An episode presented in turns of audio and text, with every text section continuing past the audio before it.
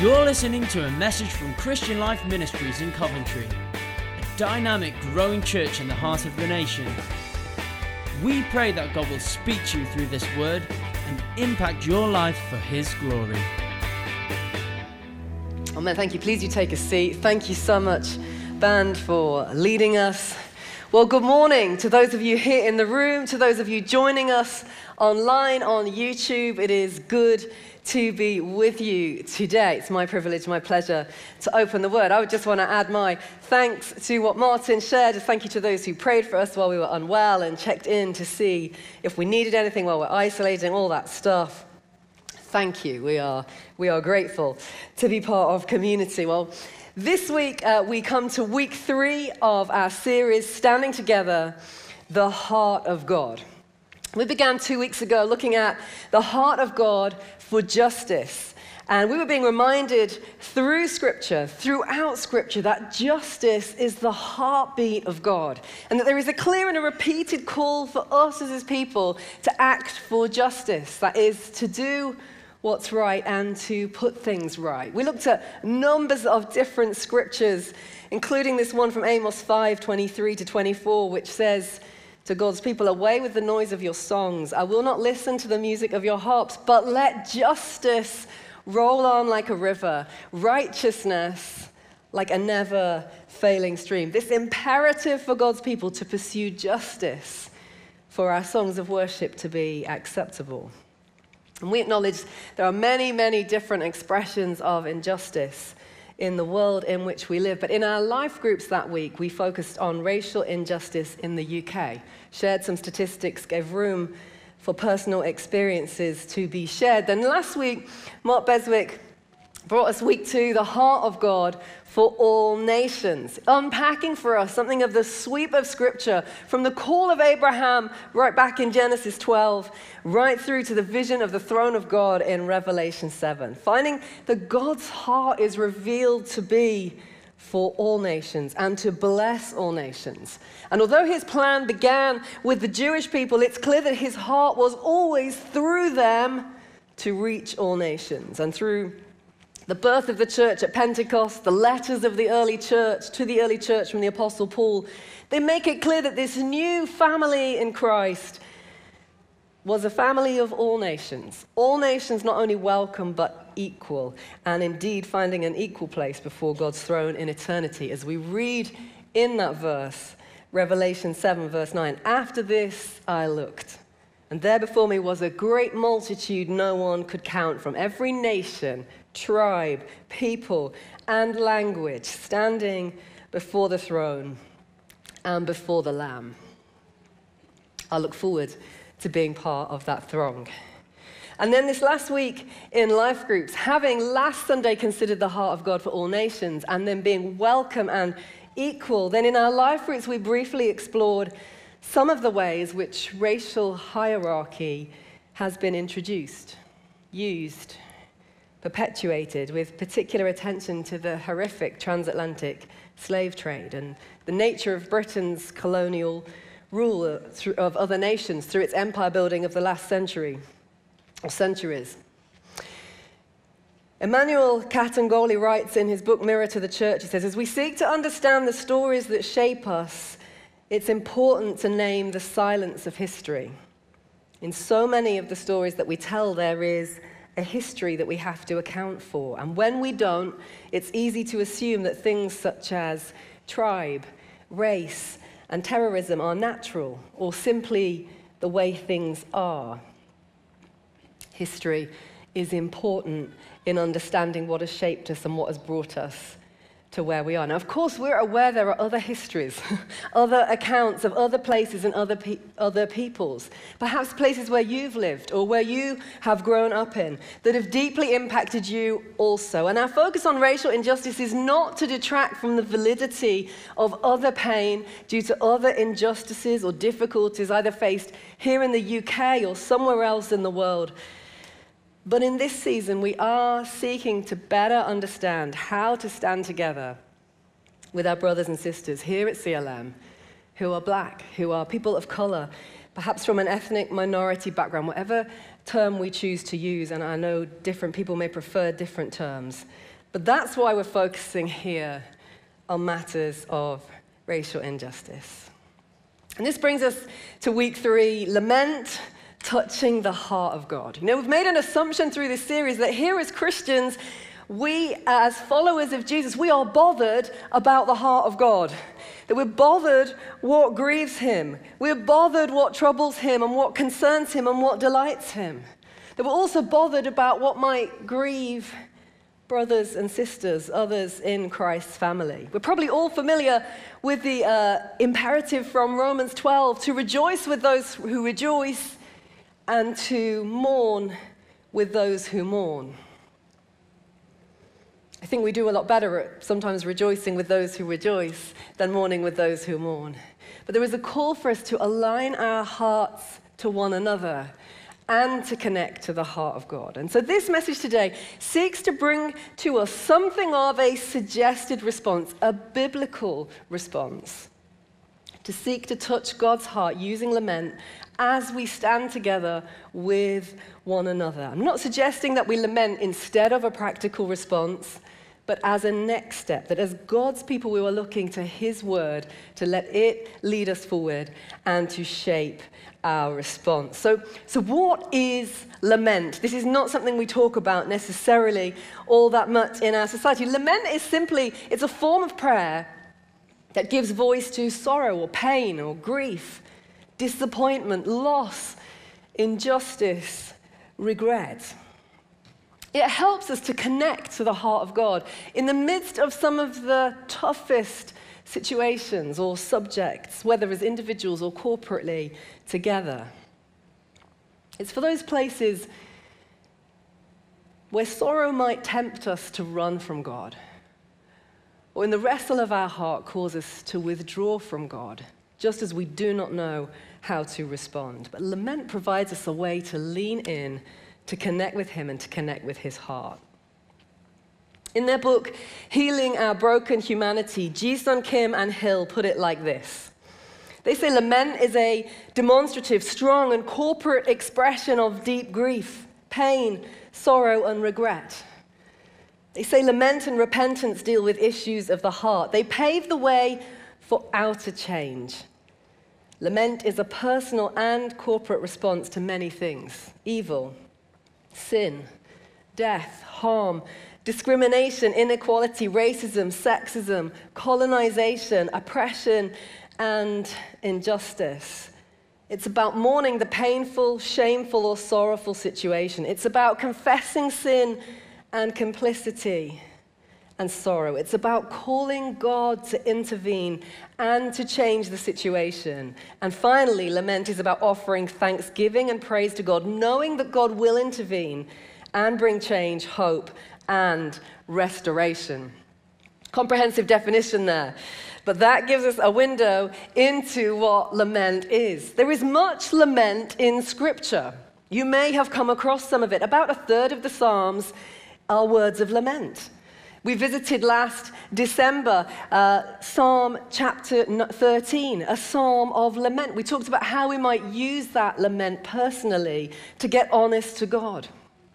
The words of the prophets, the major prophets and the minor prophets, they contain lament as well as warnings to God's people about the state of their nation. They sought to convey the heart of God.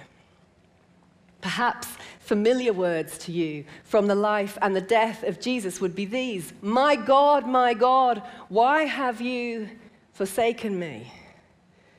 These are the words of another psalm of lament, Psalm twenty-two, written by David, but Jesus in his moment of most extreme suffering as he faced the physical cruelty and torture of the cross, the weight of sin and shame of the world, and the wrath of God. He turned to words of lament, written in Scripture, crying out to God the Father in sorrow. Lament gave voice to sorrow and suffering. So we've got the Psalms, we've got the prophets, we've got an example of Jesus, and then there is an entire book in the Bible called Lamentations. Now just give me a show of hands here in the room if Lamentations is your favorite book of the Bible. Okay, as, as I thought, not a single hand in the room has gone up. We don't tend to gravitate towards lament. Lamentations is, is a book in the Old Testament. It's often attributed to Jeremiah, but it's the only book of the Bible that contains solely lament. It contains five poems that lament the destruction of Jerusalem. The inhabitants had been slaughtered, all carried off into exile in Babylon. It marked the end of an age for God's people. The Hebrew name for the book is not actually Lamentations. The Hebrew name for the book is the Hebrew word ikar, which means how, with an exclamation mark. How. In fact, chapters one, two, and four in Lamentations begin with this kind of exclamation, how.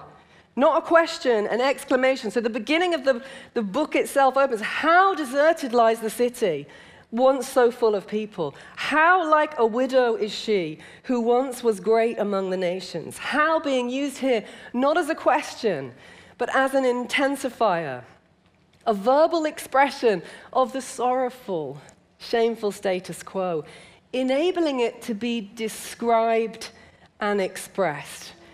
We might use terms to say things like, oh, how difficult, how awful it's been, how unfair, how painful, how difficult was lockdown, how long we have waited, might be some of the hows, the ikar that we might bring. You see, lament allows us to say honestly how things are when they're not just fine. The chapters of Lamentations describe uh, some different aspects of what have gone play, uh, taken place at some different stages. I'm not going to go into those right now this morning because I'm not sure that detail will necessarily help me, but there's things we can learn from there. But lament is a form of prayer that gives voice to sorrow, to allow us to state the aspects that we might not celebrate about how things are. It allows us to get honest. It's perhaps not a form of prayer that we're um, extremely familiar with or even necessarily comfortable with, especially maybe in a Pentecostal celebrating expression of Christianity. Nothing wrong with that. But we do perhaps need to attend to lament. It doesn't need to replace our prayer or our thanks or our celebration, but there should be room for it alongside other forms and expressions of prayer as we follow Jesus. Lament is simply a prayer that gives voice to sorrow in how things are.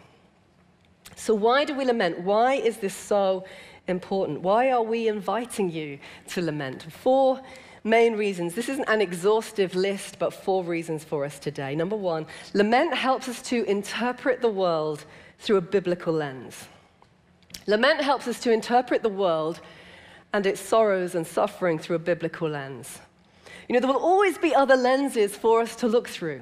There will always be other voices seeking to help us interpret what we see and what we experience. Social media will probably have much to say to us on many things. It may or may not be helpful, but it probably won't be helping us to view the world through a biblical lens.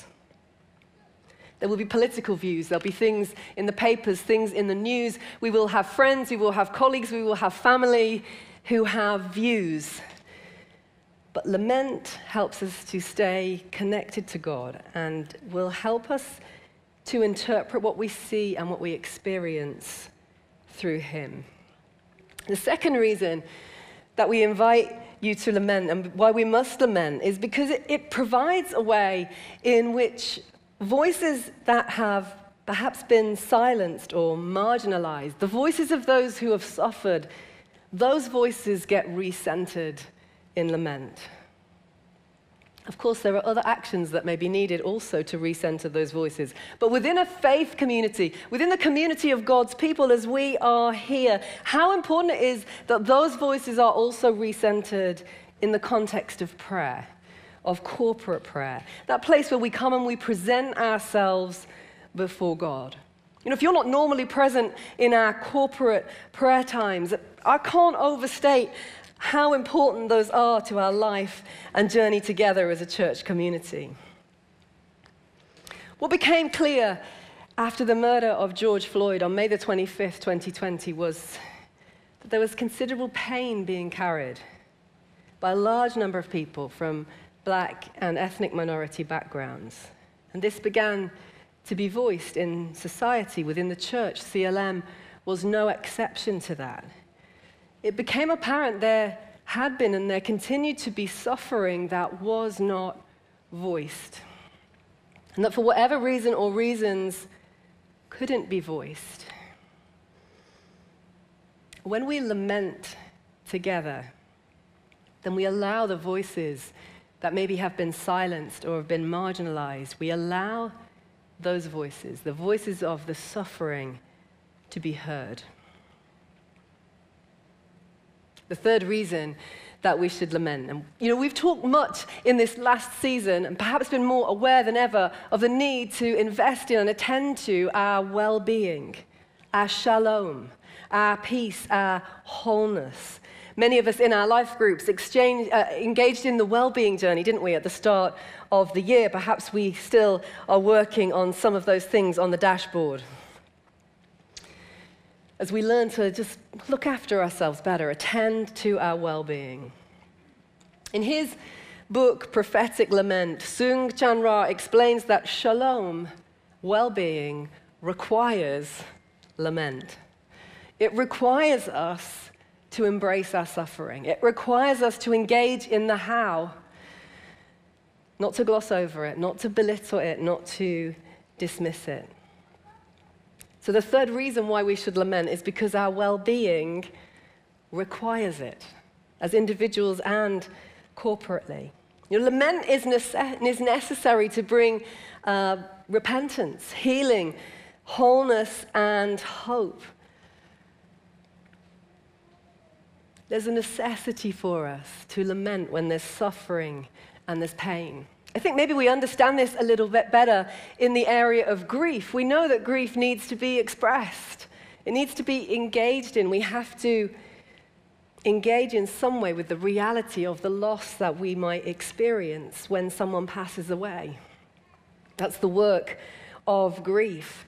But we can sometimes forget the necessity of lamenting over suffering and pain. But there must be lament in grief, in suffering, in trauma, for us to come through to a place of healing and wholeness and hope. And lament gives us a way to come as we are. It gives us a way to speak about the how, to come in the rawness of our thoughts and our feelings, to come with authenticity and honesty, and to find that God identifies with us there in our pain. As the psalmist encourages us, Psalm sixty-two, verse eight, he says, "Trust in him at all times, O you people. Pour out your hearts to him, for God is our refuge." Lament is necessary for our well-being. It's necessary for our shalom. It's reason number three. The fourth reason why we should lament is because it enables us to find a collective voice in prayer. You know, we here, as God's people, as C L M, we have representatives of, I don't know, fifty to sixty nations of the world, with different perspectives, different cultures, different experiences. How will we find our voice together on this subject? Of course, listening to each other is critical. Sharing together is critical. But lament also can help us to find our voice before God in prayer, to align with him, to touch his heart, to begin to find our voice collectively together in the place of prayer. Ephesians six twelve reminds us that the battle, it says, is not against flesh and blood, but against the rulers, against the authorities, against the powers of this dark world, and against the spiritual forces of evil in the heavenly realms. And lament provides us with a means to begin entreating God on this subject, helps us to pray, helps us to begin engaging, that we might see a change in the heavenlies that will result in a breakthrough here in the ground. I'm not saying that we should only pray, but we must pray if we want to see change in this area. I know that there is desire uh, in the community for us to have influence beyond the walls of C L M in tackling racial injustice. And I do believe that when we find an authentic collective voice on this as a community before God, then we may have authority to speak elsewhere. Lament enables us to find our collective voice in prayer. We've touched on what lament is and why we should do it. There are, of course, two more practical questions. How do we lament? What should we lament?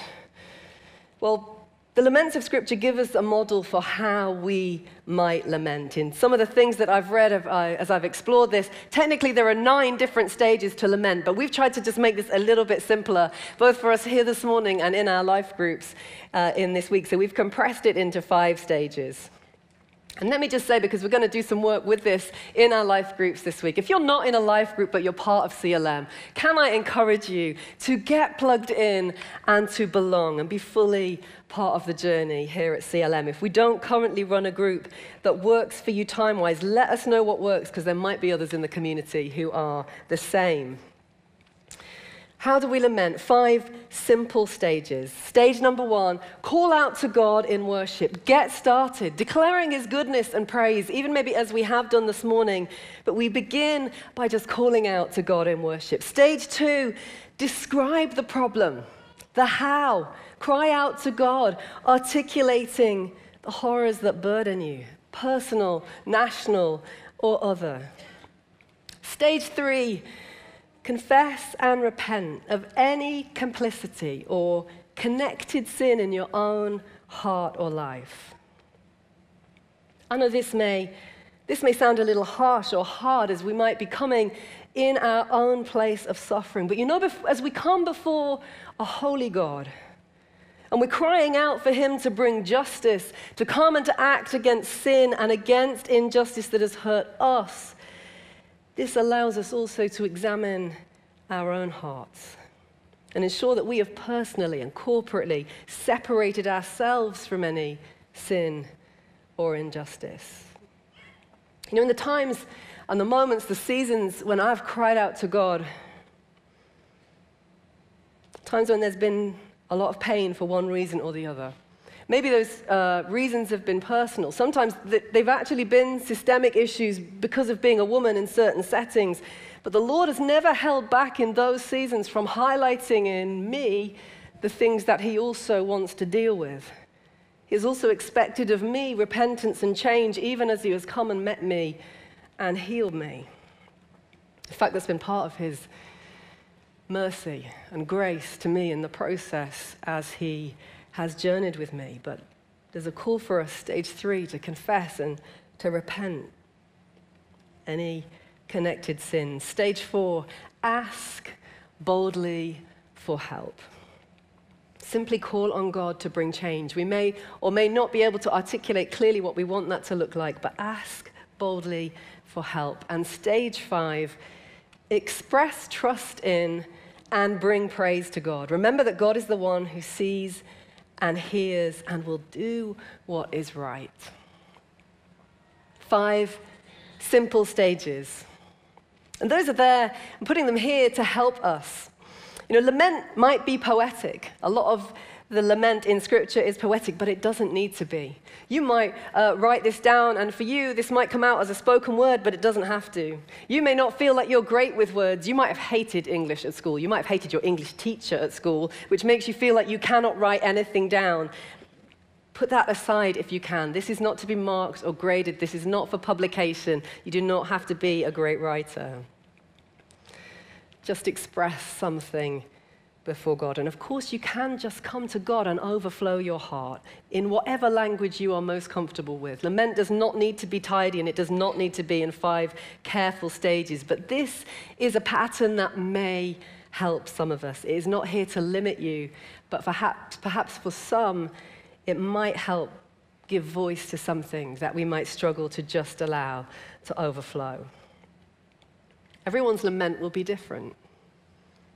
We have different experiences, different impact from situations, different perspectives. I've used lament before God in the last year or so as I've been learning over the past eighteen months about some of the history that I had previously not known about. I have not known really what to do with horrific information about what has been done over many centuries by the nation that I call home. It has helped me to express some of that in lament before God and to pour it out. Sometimes tidy, sometimes not so tidy. And this, week's in, this week in our life groups, we're going to be just having a go at writing laments together, putting some different bits in on the subject of racial injustice. And we may not all have personal experiences to lament, but we can all express our presence and an expression of lament alongside those who lament their suffering. This is mourning with those who mourn. I don't want to say much about what we might lament, for really it must be what is genuinely the burden of your heart. The thing that you want to bring to connect with the heart of God. It may be personal, it may be global, it may be something current, or it may be something historic. It may relate to the U K or to somewhere else in the world. But what is burdening your heart that will connect you to God's heart for justice? That's what you should lament. If I can invite the band to join me. As we sought some input from members of the task force uh, about this series, because we really wanted them to help us to, to shape it and to try to make sure that we got it right, Arinze Chinumba, uh, who's one of our life group leaders, sent me these brilliant, insightful comments, and I asked him if I could share them, and he said yes. He said, in general, I would think the kingdom culture we're dealing with is Philippians two, three to four, which says, let nothing be done through selfish ambition or conceit. But in lowliness of mind, let each esteem others better than himself. Let each of you look not only for his own interests, but also to the interests of others. He said this, in my mind, the above is the principle the world routinely neglects, that the church is designed to model as the kingdom, culture, and lifestyle. Racial justice is a specific manifestation of this neglect that we are dealing with. We are all impacted by racial injustice to varying degrees, and so will identify with the emphasis to differing degrees. And he asked a question, will the way we deal with the racial justice issue come through as a subset of this wider kingdom culture that must program our lives? So that each person will identify with the demand for the transformation of attitudes in some way, even if they do not personally identify with any guilt in matters of racial justice. He then said, our study series is to program our lives to fulfill the kingdom mandate on our lives, to in lowliness of mind, let each esteem others better than himself. Our racial justice series is a specific application of this, I think.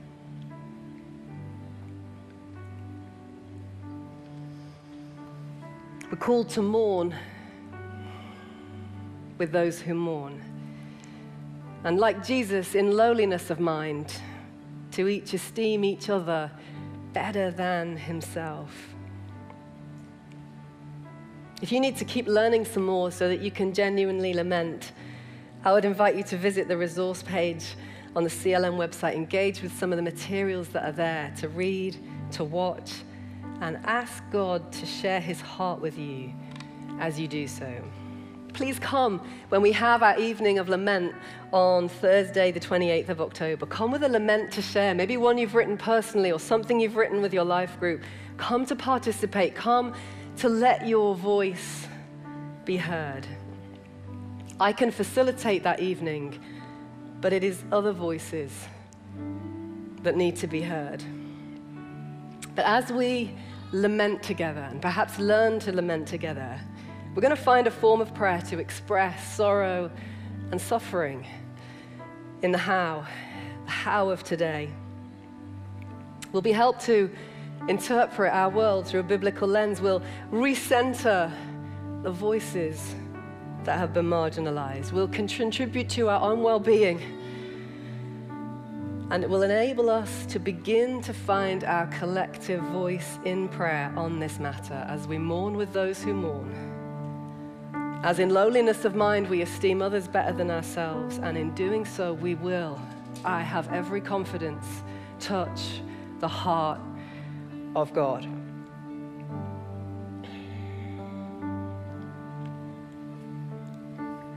I know it's not necessarily an easy message to respond to this morning, but I'm just going to invite you to stand.